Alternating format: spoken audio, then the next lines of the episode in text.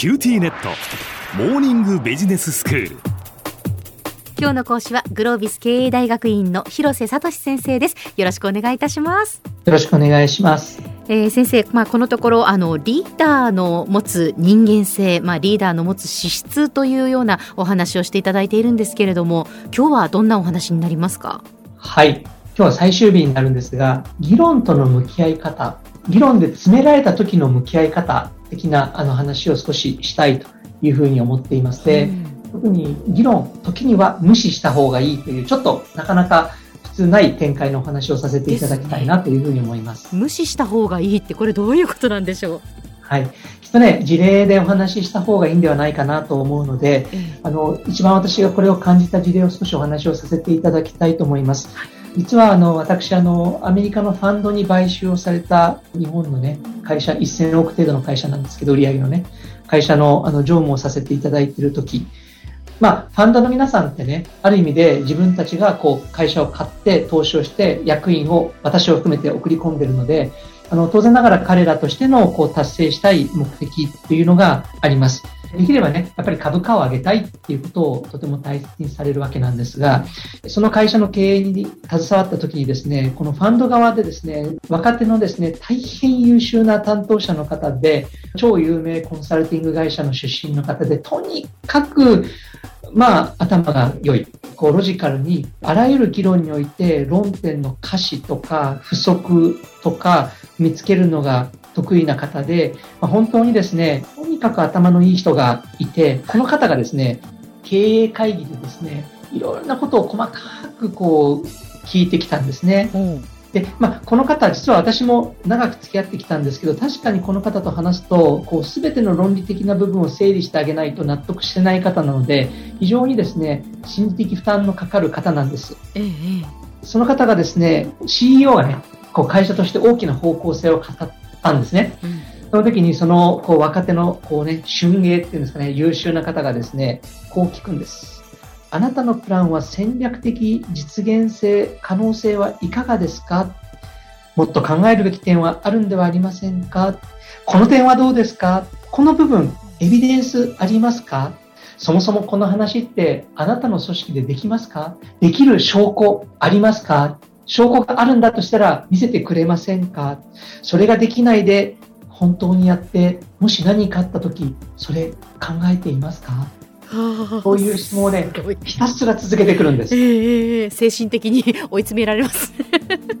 はい。でね、ここね、ごめんなさい、私、常務だからもう納得しないだろうなって分かってるんで、うん、どうするんだろうな、困ったな、CEO どうするのかなって、私もそのね、プランがそこまでこう全部答えられないような状況だっていうのは、ぶっちゃけて言うと、うん、そこまで完全に作ってたら時間何年経ってもできないんで、うん、そこまでできないよねっていうのは分かっているので、どうするんだろうなっていうふうに思ってました。で、そのね、トップの方、CEO はね、50代後半、60ぐらいの、60前後の方で、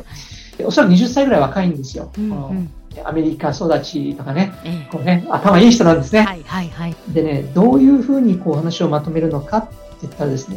面白かったんです。ここで CEO がね、はって言い切るんですね。よろしいですか？私はこの会社の最高責任者です。私がスタッフと共にビジョンを定め、そしてこのプランを打ち出したんです。この結果は私が追います。経営というのはスピードが勝負です。いかに早くやるか、いかに早く市場を取るかで勝負が決まります。私はそれを実現したい。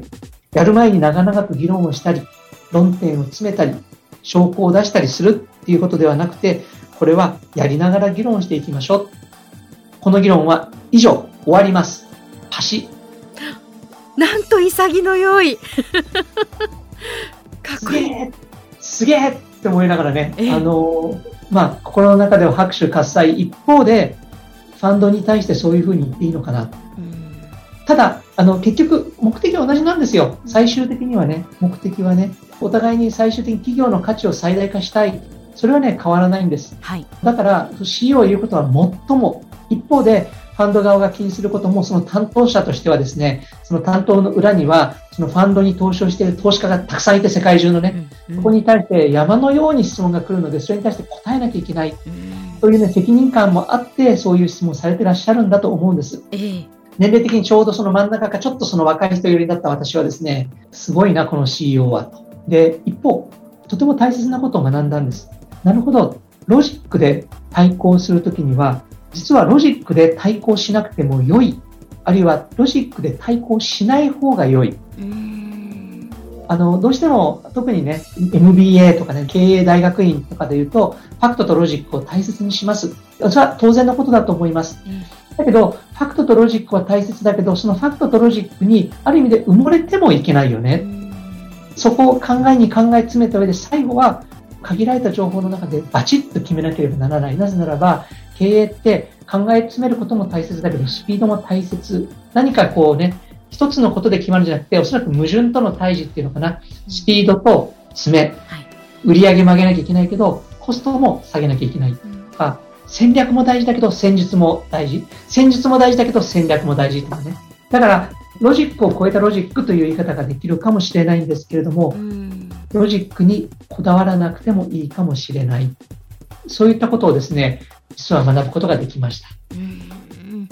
では先生、今日のまとめをお願いいたします。あの、戦略的無視っていう言葉を最初に申し上げたと思うんですけど、はい、戦略的に今の流れを無視するということって実は大切だと思っています。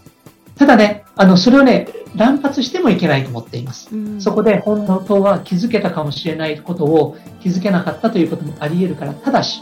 この戦略的無視という言葉は、ある意味で心の安全弁、つまり徹底的に全てを考えなければならないということではなく、でも、その範囲の中で、与えられた時間の中でしっかりと答えるべきものは答える。異論があれば、丁寧にロジックで議論をする。ただし、繰り返しますけど、心の安全弁として戦略を無視するという方策を学ぶ。今はね、ファンドから言われたトップの話ですけど、逆に上司から詰められた場合でも、場合によっては上司からのこう、ね、ロジックにそのまま対抗するのではなく、ちょっと議論をずらす。そういった形でこう戦略的に無視をするということが結果的には物事を進める。それが結果的には成長の機会、あるいは学びを得るというところにつながるかもしれない。そのようなお話をさせていただきました。今日の講師はグロービス経営大学院の広瀬聡先生でした。どうもありがとうございました。ありがとうございました。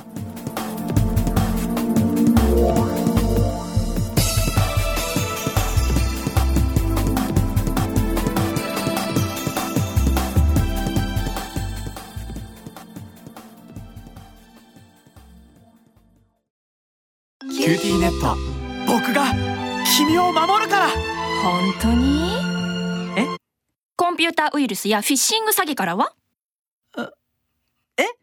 守ってくれないの？ビビックなら全部守ってくれるのに。セキュリティ5台まで無料。光インターネットのビビック